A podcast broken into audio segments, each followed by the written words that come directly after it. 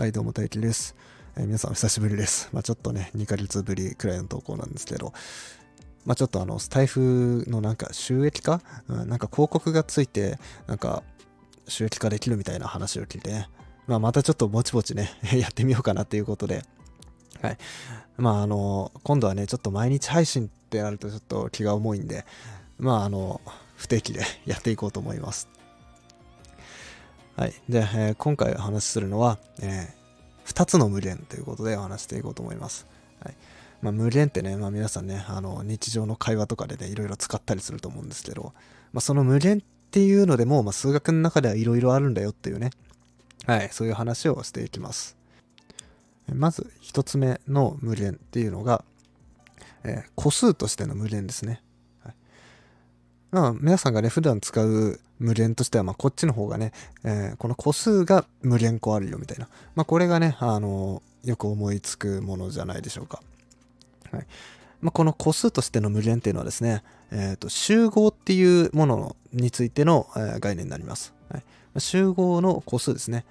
うん。まあ、集合っていうのは、例えば、123の集合とか、12345の集合とか、うん、1から10までの集合とか、うん、まあ何かしら物を集めてみた、集めてきたもの。うん、まあとりわけまあ数学においてはまあ数を集めてきたものになっちゃうんですけど、まあ何かしら物を集めてきたもの、何でもいいですよ。うん、じゃあ、例えばなんか、松潤と桜井くんと相葉くんと大野くんとニノを全員集めてきたグループ、まあこれ嵐っていう集合ですね。うん。まあそんな感じで人を集めてきてもいいですし、なんか、えー怒りとか喜び悲しみみたいなそういう感情っていう集合そういうのを感情を持ってきた集合でも本当に何でもいいです。まあ、とにかくまあ何かしら、えー物をいっぱい持ってきたものをが集合っていうもので,、はい、でその集合の個数について考えるわけですね。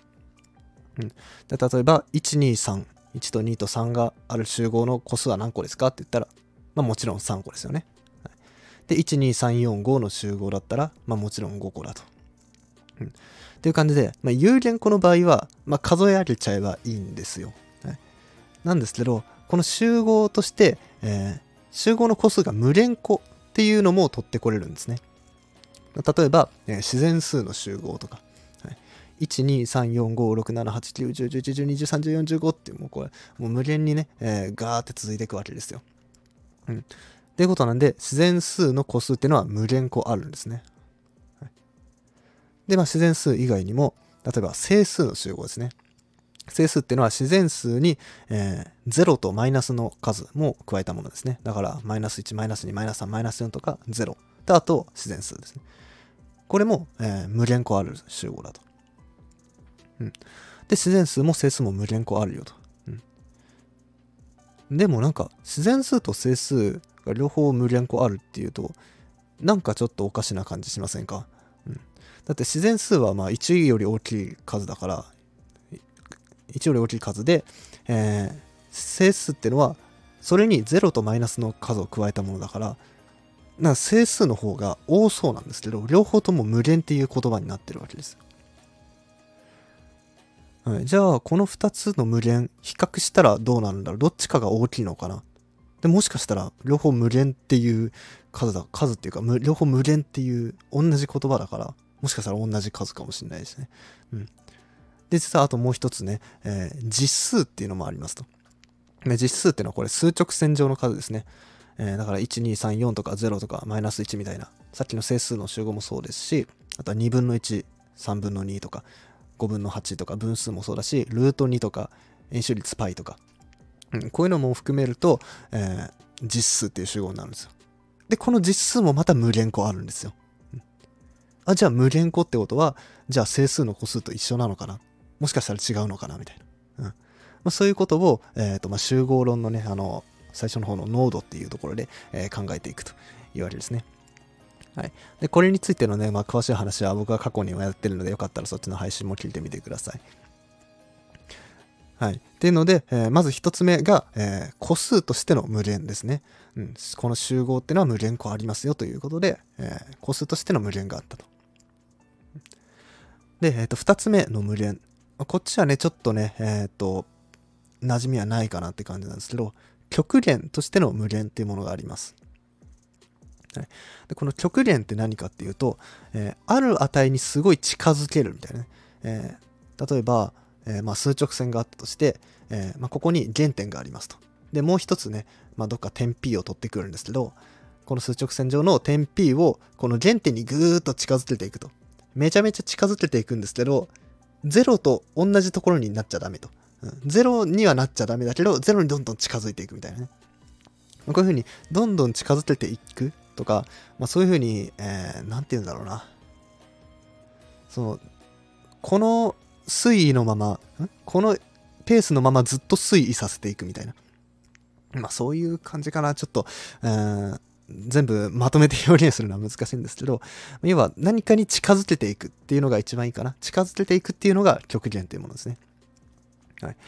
で、えっ、ー、と、これが、まあ、わかるものとして、じゃあ例えば、まあ、1ってのは、まあもちろん1ですと。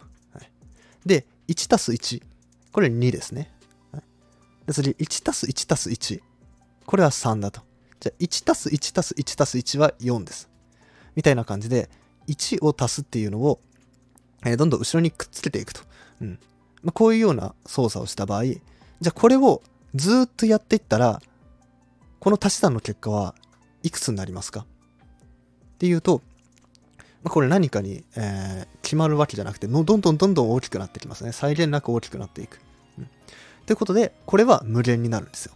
その1に1を足すっていう操作をずっと続けていきますと。そしたら、えー、最終的には無限に行き着くよねと。うん。いうのが、まあ、極限としての無限なわけですね。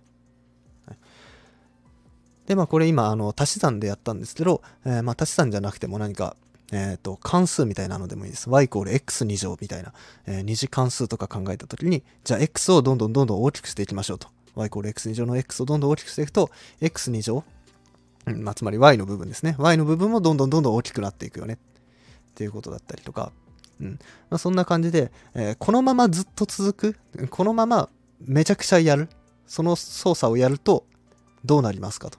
うん、で、それが際限なく上がっていっ、際限なく増えていったら、これは無限大になるし、じゃあ逆に際限なく減っていったら、うん、どんどんどんどん減少していったら、今度はこれマイナス無限に行くっていうことになるんですね。